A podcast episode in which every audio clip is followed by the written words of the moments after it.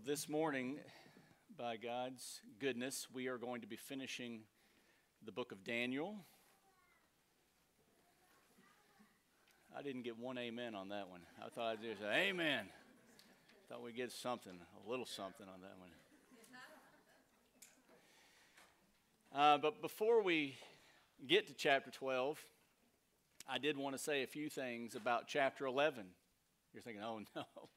If you're going to say a few things about chapter 11, how are we ever going to finish chapter 12? Well, namely, if you hadn't figured this out already, Daniel chapter 11 is without question possibly one of the most difficult chapters in the entirety of the Bible to preach and teach on. Um, if you don't believe me, I, I brought a little, uh, a little segue for you here. Let's see if I can find it. Yeah, right here. You ready for this one? Y'all know, y'all know Alistair Begg? He's not a lightweight, is he? No, he, he's, he's not a lightweight at all. Uh, check out what Alistair Begg had to say about uh, Daniel chapter 11.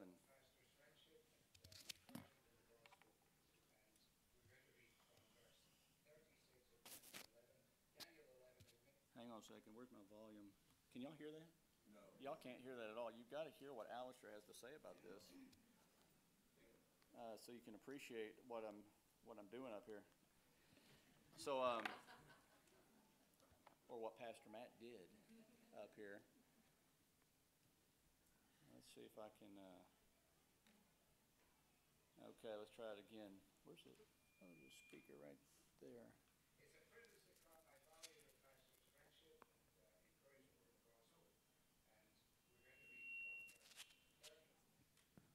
Put the speaker over here by this, by this one. Let's try this one more time, or I'm going to have to translate for you. It's a privilege to come. I value your pastor's friendship and uh, encouragement in the gospel. And we're going to read from verse 36 of Daniel 11. Daniel 11 is maybe the hardest chapter in the entire Bible. So although I'm reading from it, uh, I probably won't comment on it at all leave that to others to make sense of, and our focus will be more on the opening verses of chapter 12. Okay, did you watch it? Yes. He says it's the hardest chapter to preach from, and as such, I'm not going to say anything about it. this is Alistair Begg. So, you know, I. Um, um, I wanted to go on record to say that I, in no way, extended my excursus on the rapture question, which did take three weeks, for the purpose of causing Daniel 11 to fall on my vacation. I, I just wanted you to know that right up front. Um, I, I, I did not do that.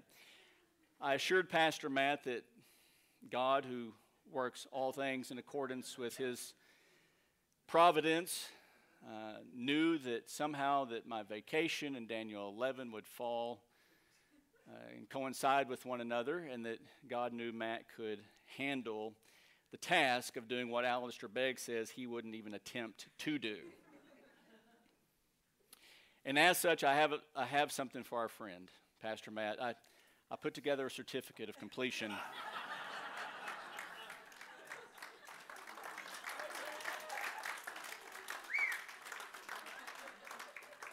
Uh, I just called it a certificate of greatness.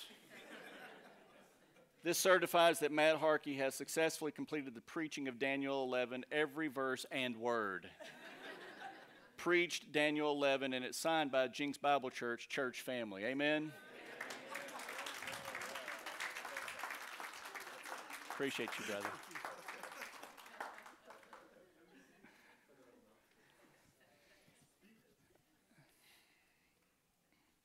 Now, I do want to say a few things about Daniel chapter 11. Uh, namely, that the first 35 verses, which I'm sure you can't remember, I talked to a few people last week and they're like, I have no earthly idea what Daniel 11 is saying. I go, well, most of us don't. I mean, if we took a survey, how many really captured the fullness of Daniel chapter 11? I mean, most of us are in the same boat, right? But we're going to see something in Daniel chapter 12 today that I hope will be of encouragement with regard to that. But Daniel chapter 11, the first 35 verses were fulfilled prior to the first coming of Christ. And for the Jewish people who were living through that particular time of history, these verses would have proved to be very helpful, a reason to persevere through very difficult times of persecution, knowing that good things were still lying ahead. I guess you might say knowledge is power, right? When you have advanced knowledge of something that's going to be extremely difficult, it enables you to persevere to the end. And the Word of God gives us that concept on many of, uh, occasions. And so, God, through Daniel, is letting his people know, the Jewish people know, what to expect prior to the full fulfillment of Daniel chapter 9, verse 27 the six things in particular that God said He was going to do for this nation. But before you get there, here are some really difficult things that you're going to have to endure. And this is why the last 10 verses of Daniel 11 will also prove to be helpful to those of us who will be called to remain faithful to God and to persevere through great persecution. When the time for those verses' fulfillment come, I think it will prove once again this concept that knowledge is power.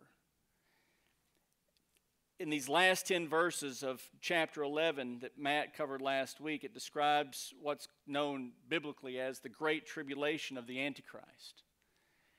It's a time of great persecution of the Antichrist against God's people. Now, that's been happening for the past 2,000 years. That's not like something new that's all of a sudden just going to show up on the scene. But it's a great persecution as such as has never been seen on planet Earth before. So, if we think the persecution of the Antichrist has been difficult previously over the last 2,000 years since the birthing of the church, there's a time that's going to be greater still. Knowledge will be power. And also, the last 10 verses describe, subsequent to that, what's also known as the wrath of God or the day of the Lord, when God says, My turn, and it's his turn to show up on the scene and avenge. Eh, so think about this. As difficult as it is or was to comprehend Daniel 11, and perhaps you sat there thinking, wow, I, every time I look down at my scripture or the screen, I find myself thinking, where am I and what's going on? Extremely difficult to comprehend, without question. Um, it, re- it requires a ton of study.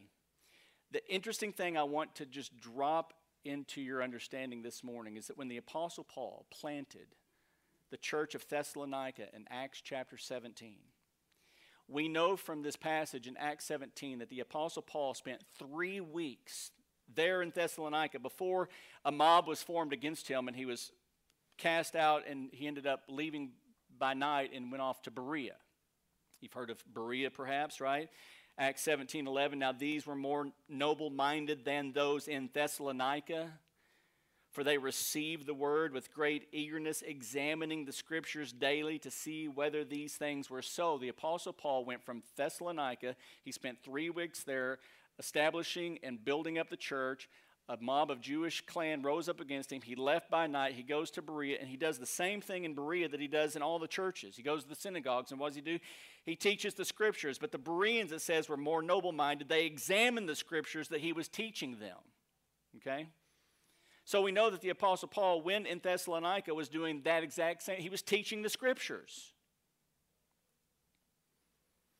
And when we examine those two letters, 1st and 2nd Thessalonians, that Paul wrote and sent back to the church there in Thessalonica, it's without question that the Apostle Paul had spent considerable time there teaching from the scriptures and especially the book of Daniel. And in particular, chapters 7, 9, and 11 and 12 from the book of Daniel.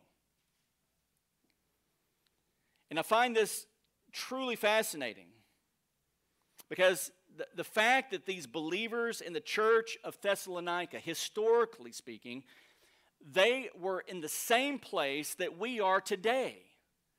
The first 35 verses of the book of Daniel, from their perspective, had already been fulfilled historically. The Apostle Paul was waxing eloquently on the last 10 verses of chapter 11, chapter 7 as well, chapter 9, yes, chapter 12, of course. But we, see, we saw particular information from Daniel chapter 11 that the Apostle Paul grabbed hold of and put in Second Thessalonians. So while he was there three weeks with a fledgling church of Gentiles, he thought, and the Spirit of God thought it necessary to wax eloquent on the book of Daniel, and in particular, chapter 11. They're in the same boat we are. First 35 verses already fulfilled, just waiting on the next 10 to find its fulfillment and just go and read 1st and 2nd Thessalonians. Go back and read Daniel, Daniel chapter 7, t- chapter 9, chapter 11 and 12. Go read 1st and 2nd Thessalonians, and you will see so many connections between the two that, it's, that you just go, wow. God thought it that necessary in the first three weeks. Sometimes we tend to think, why is all this theology necessary? It's so deep we can't comprehend it. Listen, the Apostle Paul, remember what Peter said about Paul? Some of the things he had to say were what? were difficult. The reason it's difficult because Paul was giving commentary on very difficult passage like Daniel 11. But he expanded on that, and by progressive revelation, we have a fuller picture of some of the meanings that we see in the book of Daniel revealed for us in our New Testament. Paul didn't think it meaningless to teach through the book of Daniel in the first three weeks of the establishment of the church so that they could be prepared if they were to find themselves as part of the last generation of the church age who would be called to live through the last 10 verses of Daniel chapter 11. He didn't know if they would be or not, and so he taught them the scriptures so that they could be prepared in advance because knowledge is what? It's power, and it enables you to be prepared to persevere through difficult times.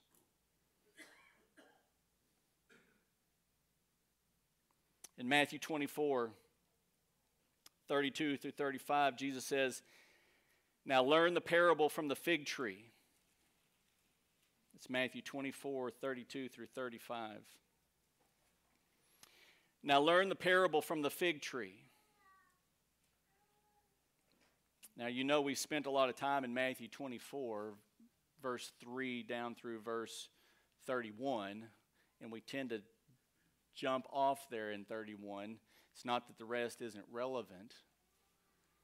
But here in 32, learn the parable from the fig tree when its branch has already become tender and puts forth its leaves, its leaves, you know that summer is near. So you too, when you see all these things, recognize that He is near. So, contextually, when it says, so you, when you see all these things, what things? When you see these things, all, what, what things, Jesus? Well, if we went back from verse 6 through 14, it talks about the birth pangs that lead up to the midpoint of this period of the seven year period from Daniel chapter 7. You get to verse 15, it talks about the abomination of desolation and the man of lawlessness, as the Apostle Paul puts it in 2 Thess 2, who is th- thus revealed at the midpoint. You get to verse 21, it talks about a great tribulation, persecution against the saints like the world has never seen. You get to verse 29, cosmic disturbances, our new favorite word through the book of Daniel, right? You get to verse 30 through 31 of Matthew 24, the Son of Man coming on the clouds of the sky to rapture his church. So again, verse 33 So you too, when you see all these things, recognize that he's near. The church was given information in advance so that they could be, with an expectancy, looking to know whether the last 10 chapters of Daniel chapter 11 and through chapter 12 was going to fall on them and they were going to be a part of that generation that knowledge would become power and they needed to persevere all the way to the end.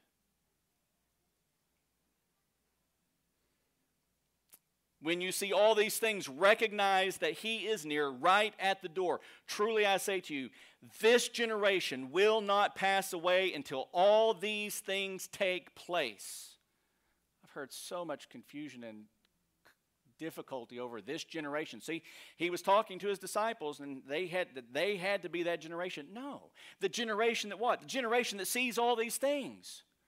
There's going to be a there's going to be a time in the future where there is a last generation of the church age that's going to see all these things. All these things have not been seen historically, they have not been seen.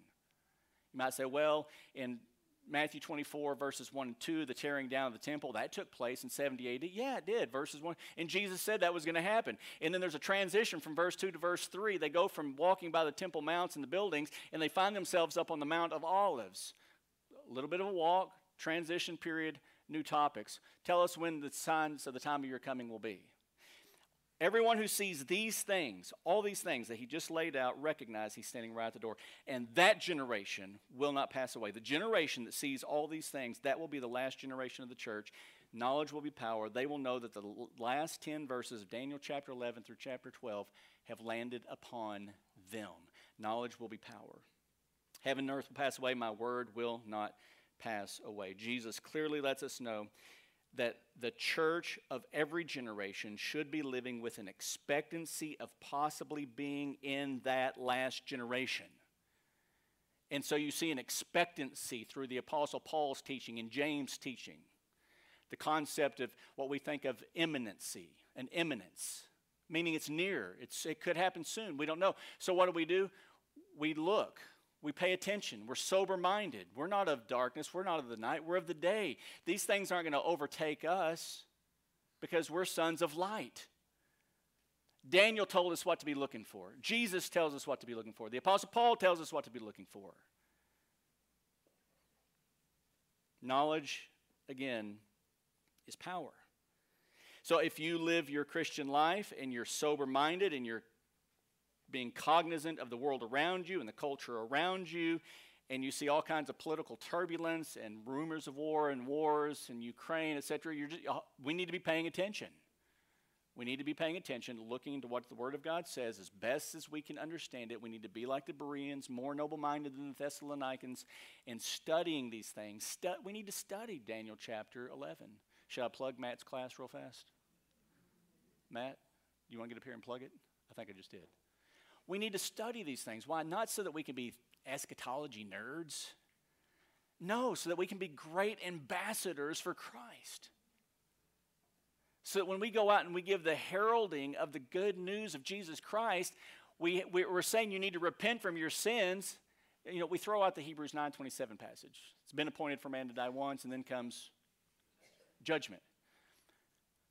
Let, let's not fly too quickly past the reality that people are going to face judgment. People who don't know the Lord are going to face the wrath of the Lamb. The persecution of the Antichrist is going to be nothing in comparison. What can he do? He can kill the body, and he puts the body in the grave, but the soul, absent from the body, present with, with Christ. What did he effectively do? He ushered in the greatest day of our life ever. Death has no sting for the believer. And that's why we must be passionate evangelists and ambassadors because people need the Lord, because that day of judgment is coming. And we once were like them. Such were some of you, but you were washed. God graciously, through the preaching of the word and the gospel being shared, opened our eyes to see the beauty of Christ in the gospel, and we repented of sins and we clung to Him with our lives. Amen? That's why these passages are so utterly important. Listen to what the Apostle Paul taught the church in Thessalonica from 1 Thessalonians 5 1 through 11. I'll give you time to flip there. I didn't put all these on the screen.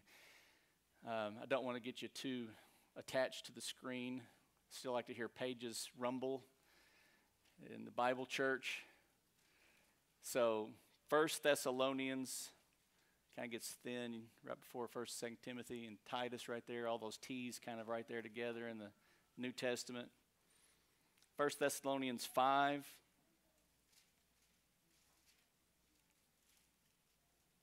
Just going to kind of read it and touch on a few little things as we.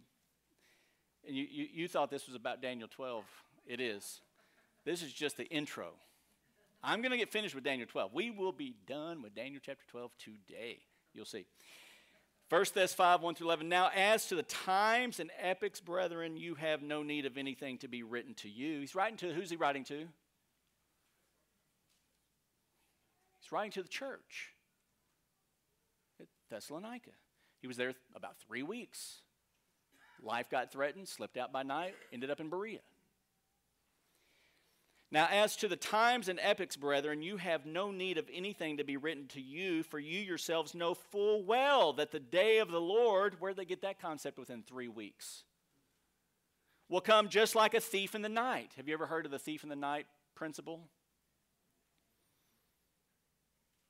Well, one of the beauties, knowledge is power, one of the beautiful things about Paul here in 1 Thessalonians 5 is that he lets us know who will be taken unawares by the day of the Lord, the coming of Christ, as if it were like a thief in the night. It's not the church.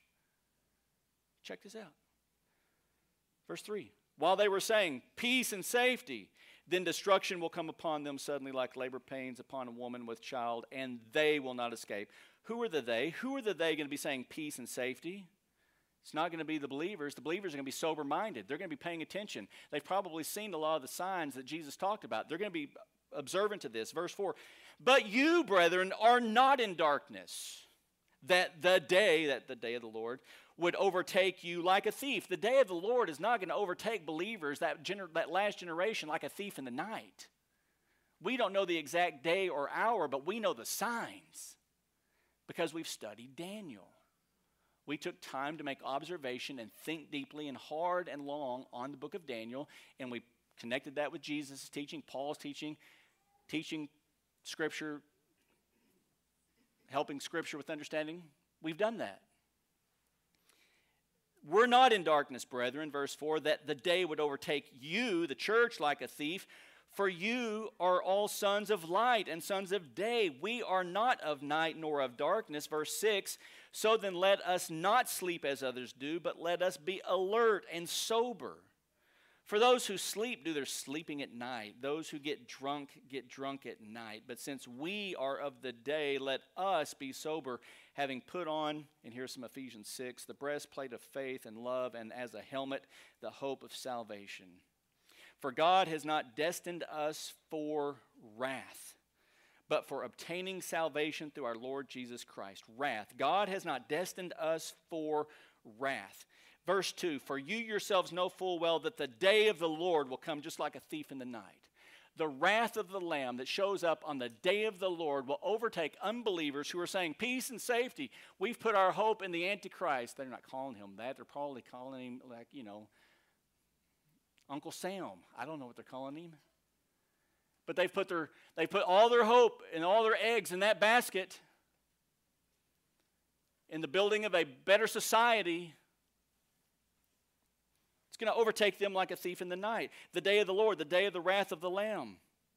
But we weren't destined for that wrath. We've been through all this, haven't we? Where did Paul get some of this information? Daniel 7, Daniel 9, Daniel 11, 12. He taught that to the church in Thessalonica within the first three weeks. I find this rather beautiful, sobering, but beautiful.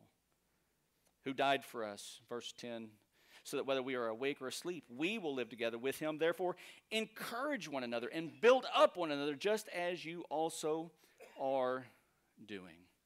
So, this whole concept that the church is going to be surprised like the coming of the Lord it's like a thief in the night is just not even biblical. We're not of darkness, we're of day. Daniel gave us revelation.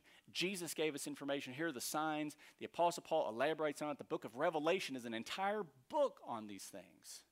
So that we, knowledge is power, so that we, when we start, if we're of that last generation that's going to see all these things that Jesus said would precede his time of his coming, we can be aware and we can know that there's going to be a great tribulation of the Antichrist that's going to go across this earth and is going to persecute the saints of God like never before. Knowledge is power. And we can be prepared and we can prepare our families and our friends and our neighbors. And we can share the gospel with those who need the Lord. The coming of Christ isn't to be like a thief in the night for the church, but for unbelievers. And the reason we know what to expect is because it was written.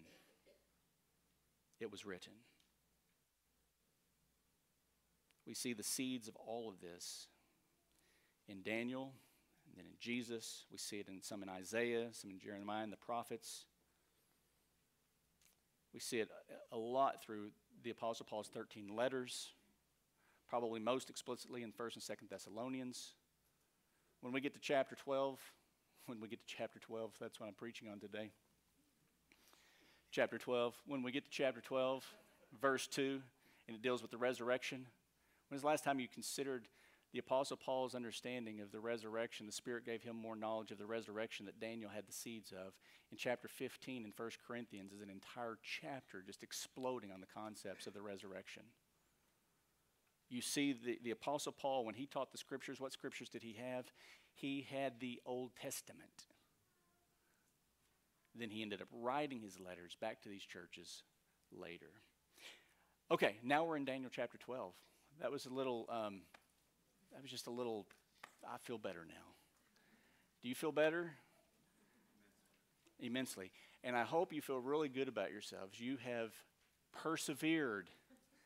You have persevered through the teaching of the entire book of Daniel, every chapter, every word, and we looked at words pretty, pretty strongly. But remember, that labor will not be in vain. Knowledge is power and God, by His grace, has given us insight into His Word as we've looked very closely at these things. Now, in Daniel chapter 12, verse 1, my main word I'm focusing on is this word right here rescued. Uh oh, why is my pen not working? My pen's not working, Matt.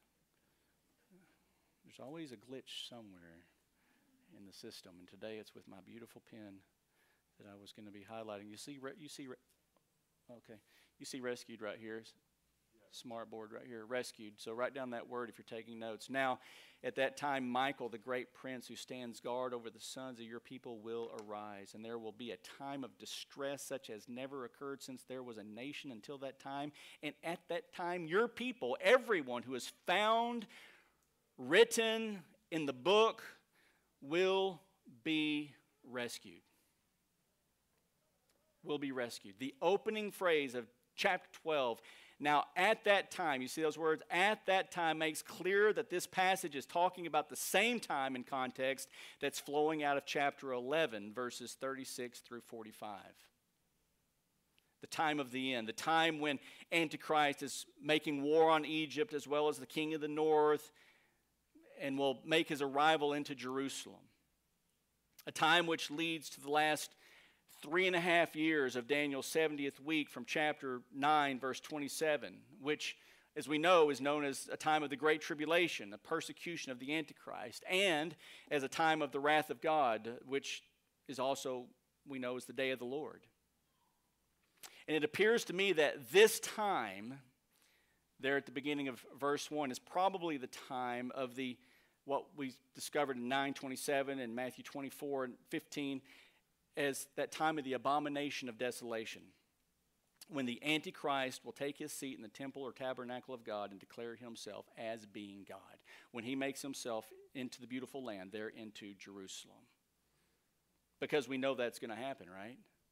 And probably no better time than this, but we're also going to see later in chapter 12 a connection with that. So just bear with me when we get to chapter verse 10, you'll see that.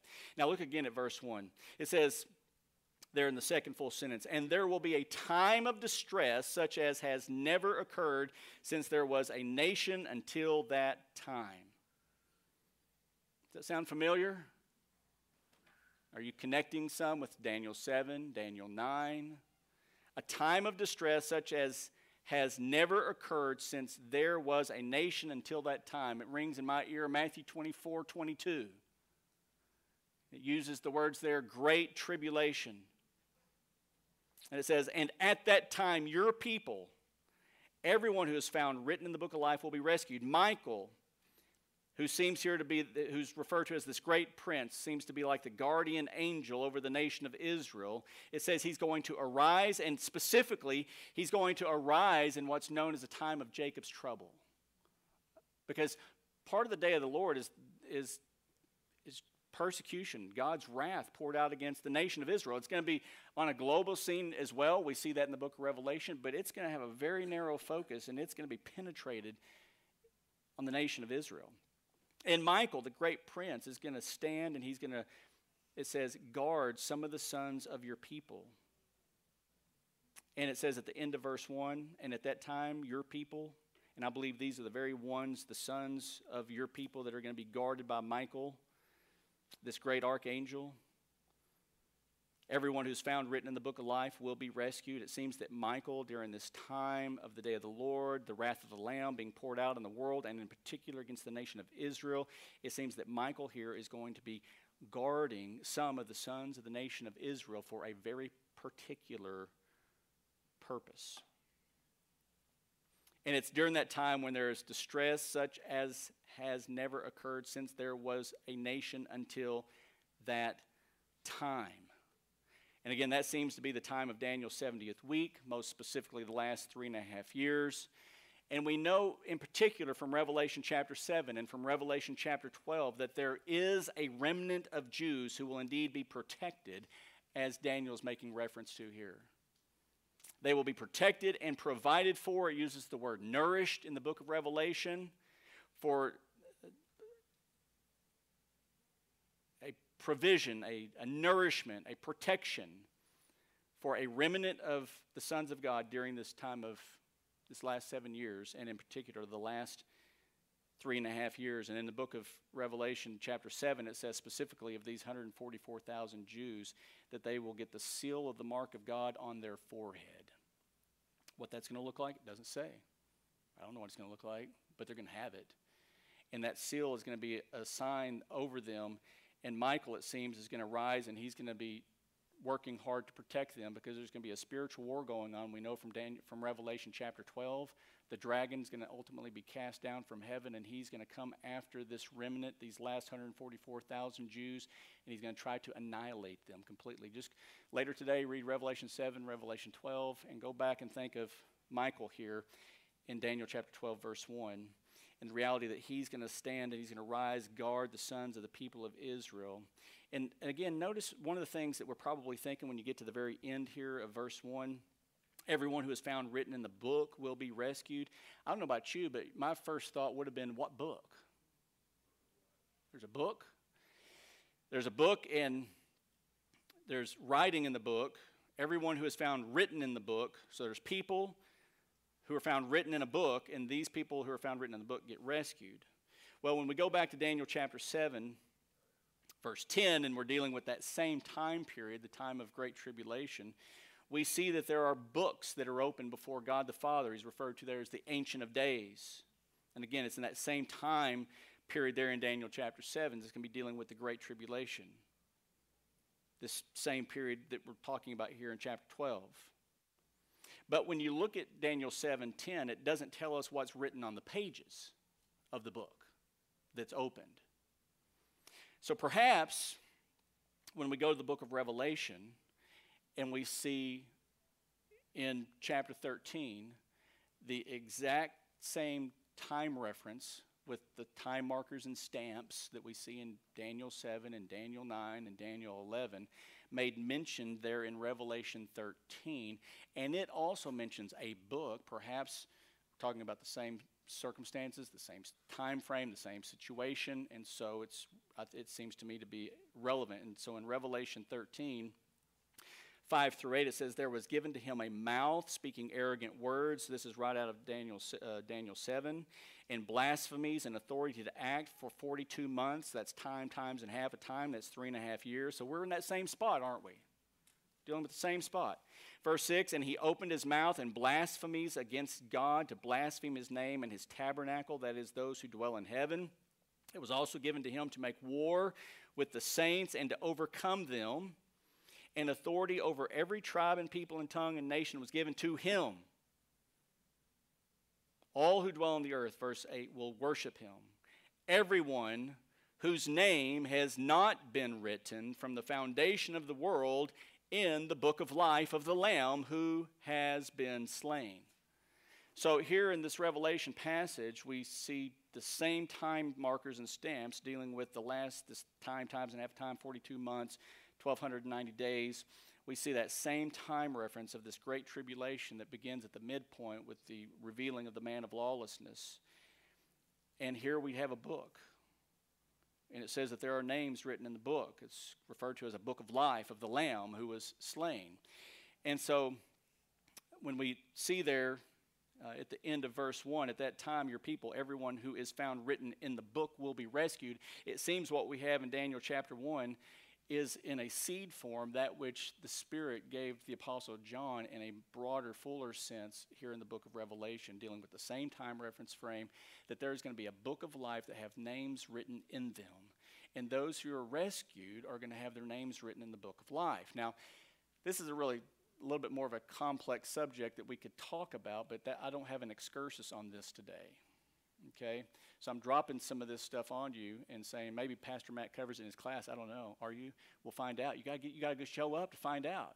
Is he going to talk about the book of life? Maybe. But it's one of these things that's, that's, that's a reality. And I've heard people say, well, from the foundation of the world, you mean names were written from before the foundation of the world? And I'm going to say, well, that's just what it says. It says everyone whose name has not been written, so names that weren't written from the foundation of the world, which would seem to imply the reverse of that, that from the foundation of the world there were names that were written in this book of the Lamb of Life, and those are going to be the ones who get rescued. And, you know, some of this stuff is deep. These are deep waters. But what I do know, what I do know, is that God's understanding of all things and our understanding of all things are quite different. And that's why we preach the gospel. And that's why it's a whosoever will gospel come. So if perhaps today you're thinking, well, I wonder if my name's written in the book of life. You know how you make certain? If you've never done it before, you repent of your sins today and you cry out to the Lord Jesus Christ today, and you name him your Savior and your Lord today, and you live for him today and forever, yea, and you persevere with him all the way to the end. And I'll guarantee you this when you get there, if they show us the book, your name before the foundations of the world would have been written in the Lamb's Book of Life. How does that work? Ask God when you get there. But isn't that beautiful? So don't leave today without knowing certain that your name's written in the Lamb's Book of Life if you've never done that before. That's truly important. And I would love, it'd be the greatest privilege I could have to be to talk to any of you about that thing particularly how to know the lord intimately like that and again we see this same concept in revelation chapter 20 verse 15 again dealing with this the, the concept of judgment and in this passage revelation 2015 dealing with the, the last judgment kind of referred to as the great white throne judgment at the very end it says in revelation 2015 it says and if anyone's name was not found written in the book of life he was thrown into the lake of fire. So long time before john was given this revelation daniel said it first God has an amazing book of life, and apparently it's filled with names, and those whose names are written in the Lamb's book of life will be eternally secure in the abode of God, the Almighty, forever and ever. And in our passage in Daniel 12 1 specifically, there is going to be a remnant of Jews rescued by Michael, the great prince of the people of God. And of that remnant of Jews, it seems clearly that their names were names that were found written in this great book of life of the Lamb who was slain. That's the only conclusion that I can come to from that. And we know a little bit more about this group. We've looked at this passage before from the Apostle Paul in Romans chapter 11. He, Paul's writing to the church in Rome, and he says, I do not want you, the church, to be uninformed of this mystery, so that you will not be wise in your own estimation, that a partial hardening has happened to Israel until the fullness of the Gentiles has come in. Without question, we see a distinction between the church and Israel in, Revel- in Romans 11 25, without question.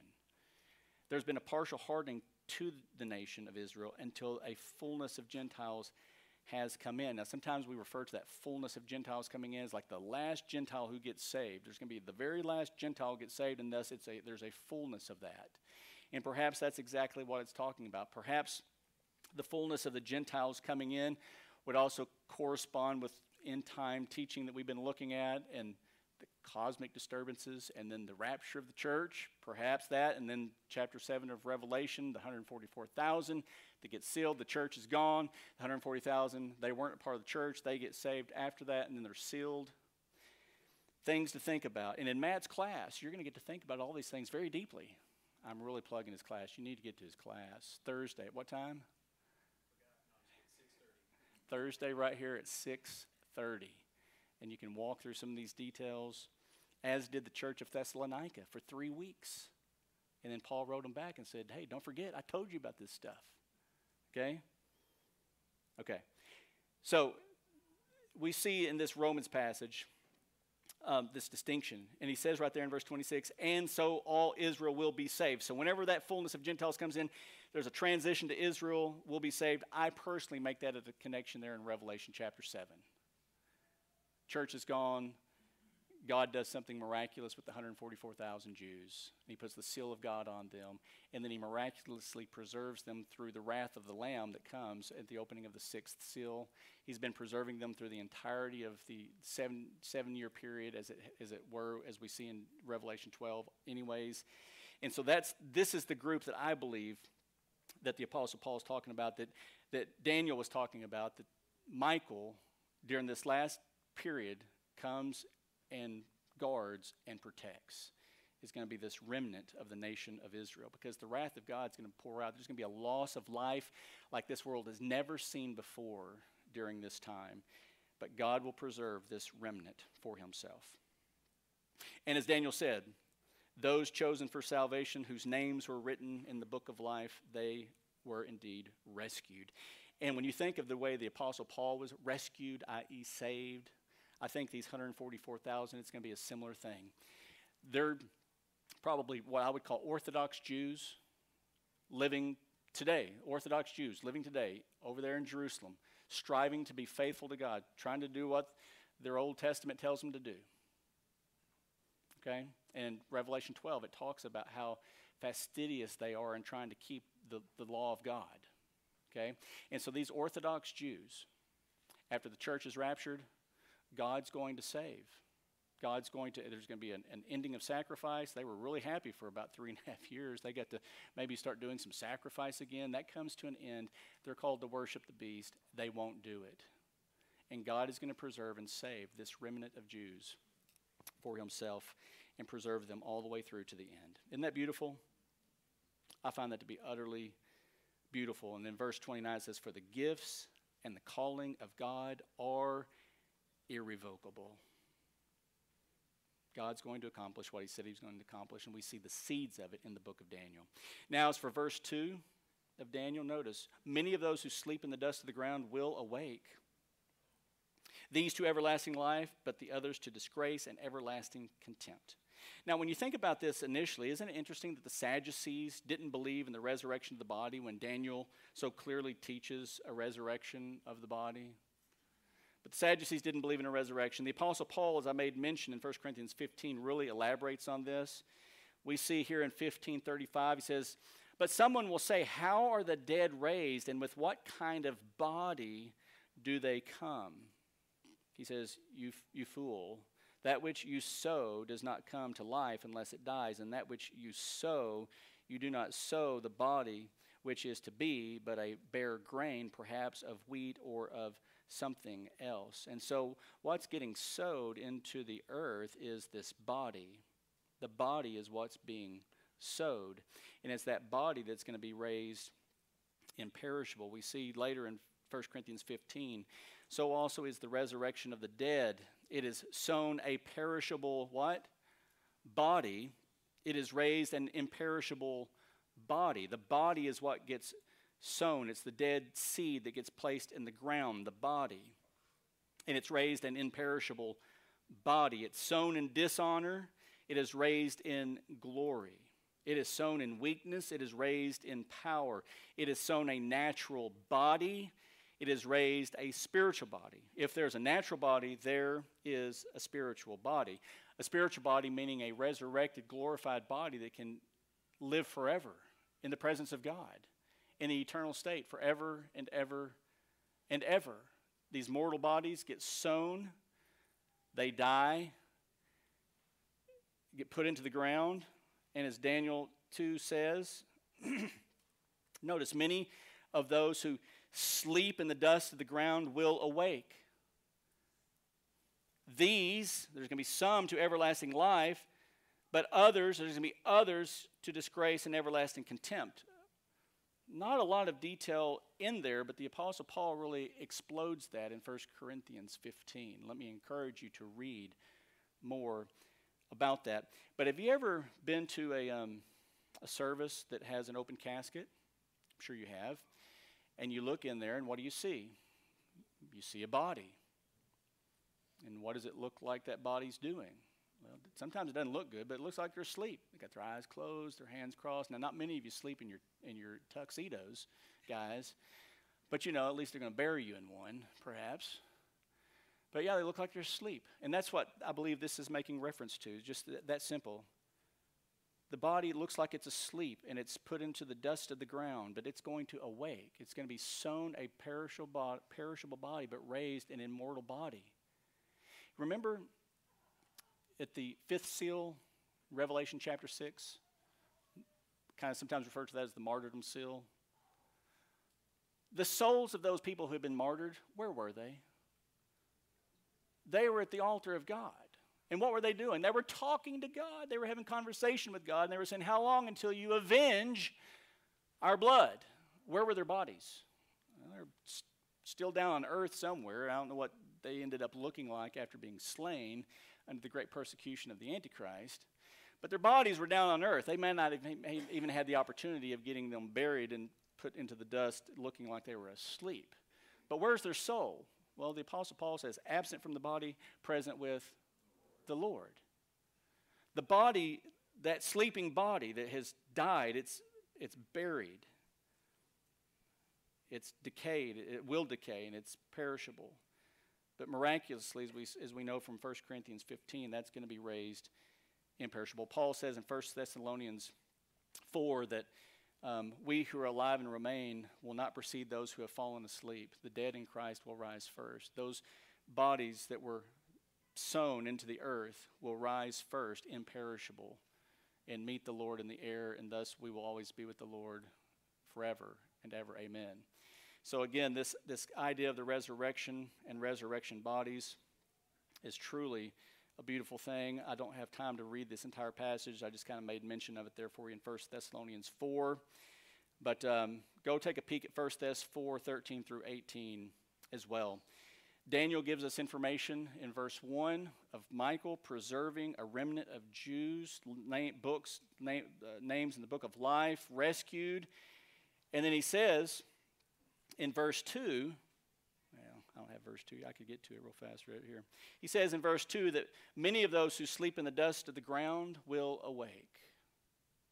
And there's going to be many who will awake, some to everlasting life, others to disgrace and everlasting contempt. We could again go to Revelation 20 and look at the great white throne judgment and recognize in that last resurrection, there's going to be all of those unbelievers resurrected. They're going to be given immortal bodies that will not just vanish or perish or somehow go off into the ether. They will be put in a place of eternal torment forever and ever and ever, and they will experience the wrath of God forever. And that's a horrible thought. I mean, honestly, that's one of the that's one of the most horrible thoughts that I think a human could think of. And this is why knowledge is power, and this is why we as the church we have the seed of the gospel, we have the hope of Jesus Christ, and we need to be great ambassadors all the days that we have life. Sober minded, looking, are we seeing the signs? Might we be a part of that last generation? Don't know. But nonetheless, we're going to live in a holy way before the Lord because we could be. We don't know. So we live with expectancy. And when we see all those things, if we're still here, I'm going to be hunkering up probably with a lot of you. We're going to be, you know, bury a big old, we're going to bury a big building underground somewhere, and we have church under there, and have our, you know, our rations. You know, boil some water and mix in some powder, and that's your that's your, your, your ramen noodles. That's it for the day. or, you know, some of us may just take the hill and say, no, we're going to go face the persecution of the Antichrist and and uh, just get out of here while we can. Forget all that stuff. I don't know what we're going to do if we're part of that last generation. Wouldn't that be fascinating? I find it would be fascinating. But on the other hand, if I'm wrong and my pre trib brothers are right, we won't need to worry about that anyways because we'll already be gone. Amen? Amen. I'm fine either way. I want you to know that. I, t- I am totally fine either way.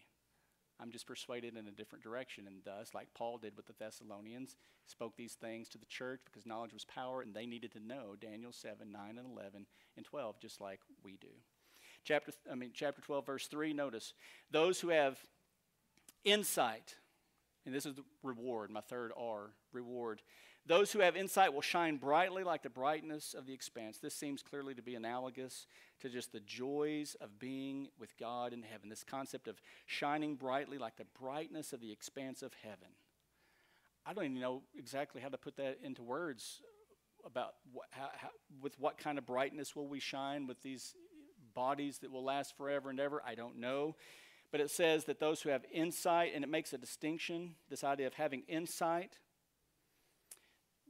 these will be the ones that are brightly, shining brightly like the brightness of the expanse of heaven. It seems to be that there's just a blessedness, a, a gravitas with them, and I more than likely it's the, the, the pleasing fragrance aroma of the gospel that has surrounded them in their life, all their life.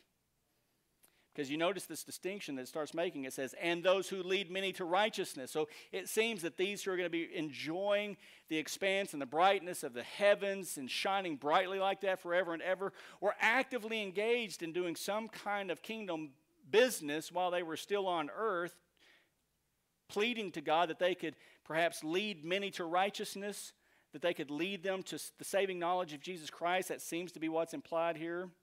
And then it goes back to like the stars forever and ever.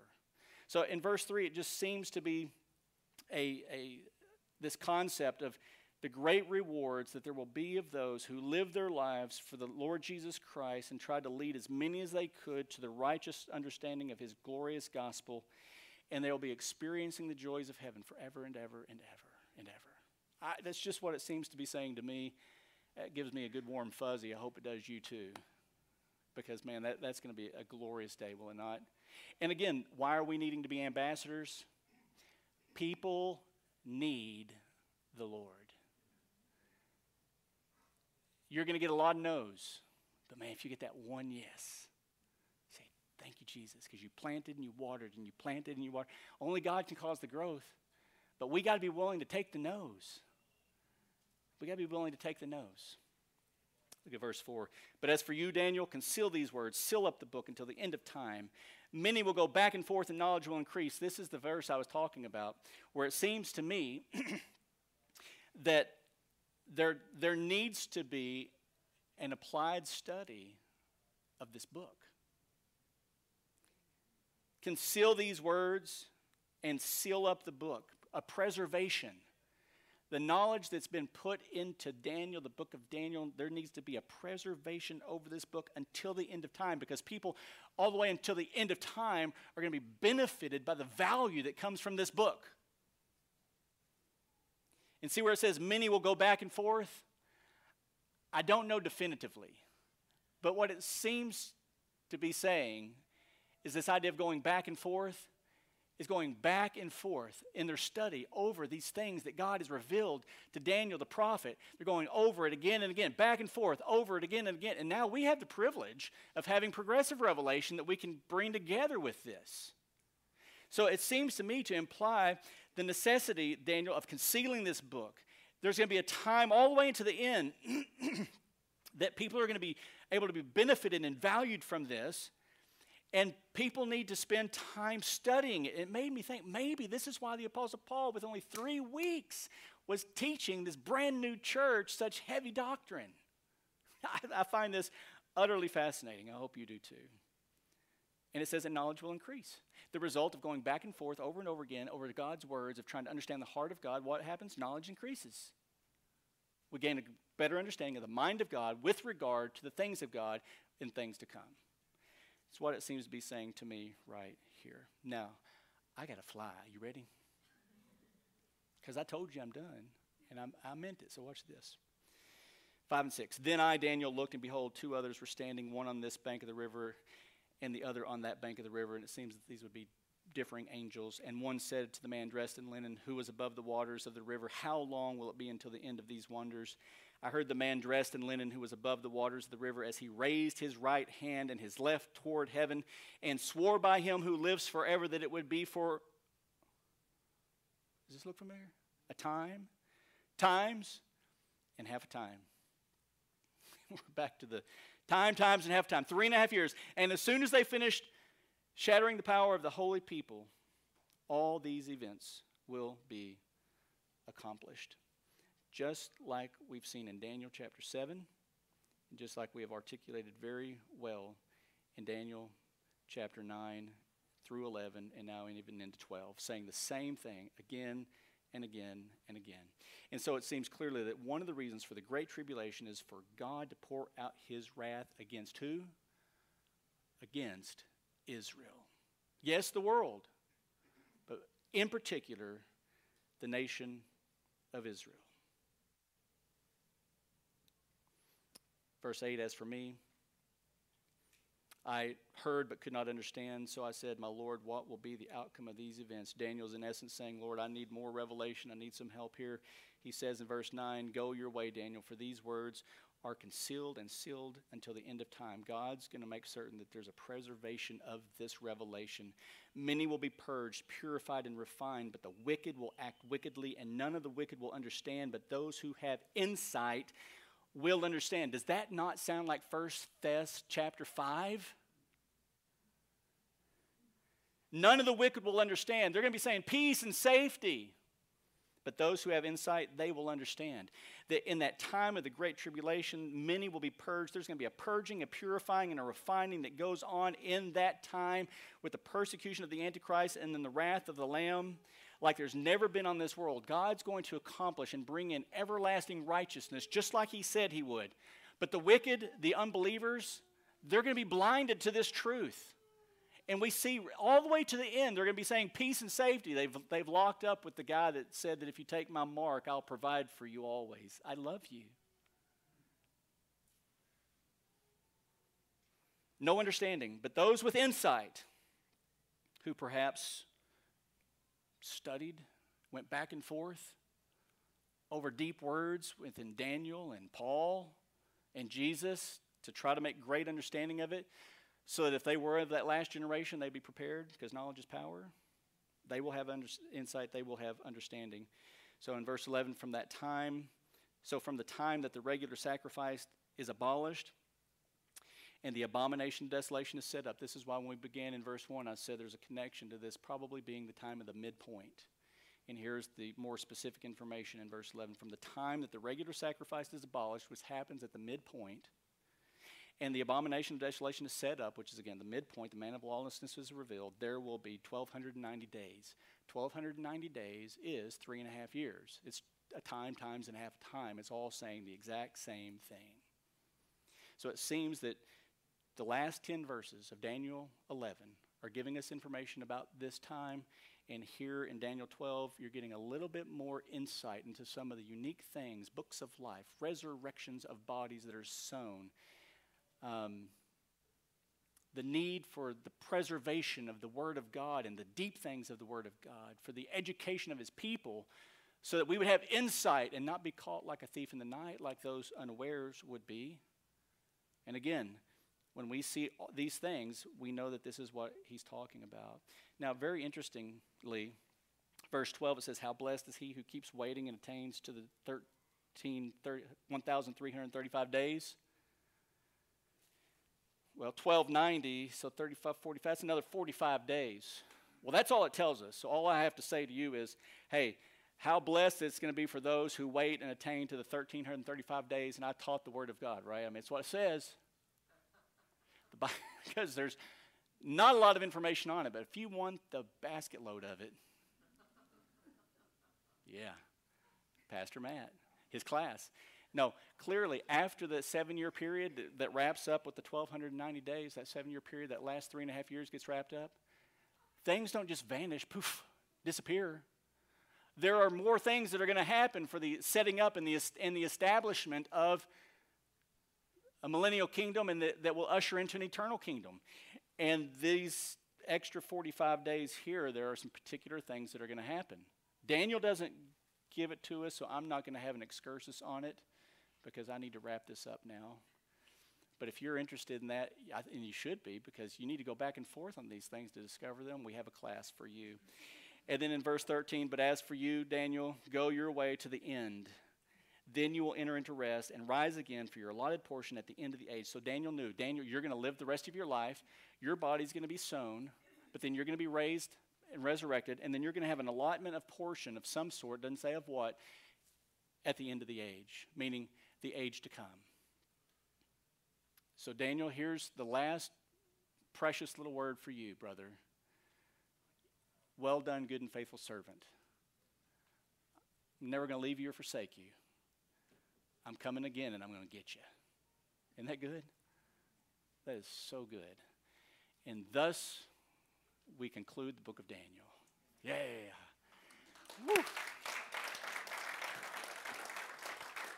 So with that in mind, all the praise to God. These it's it's truly a blessing to be able to study the Word of God, is it not? And that's what that's what the church does. The church gathers to study the Word of God, to know the mind of God, so that we can live for God in the best capacity we can. We're not throwing out little lollipops and pretty little things so that you can sing cute little songs. No, listen, th- if these things are real, what sort of people ought we to be? Peter talks about that, as a matter of fact. 2 Peter chapter 3. Go read 2 Peter chapter 3. It'll tell you exactly what sort of people we ought to be in light of the fact that these things are true. Let's pray.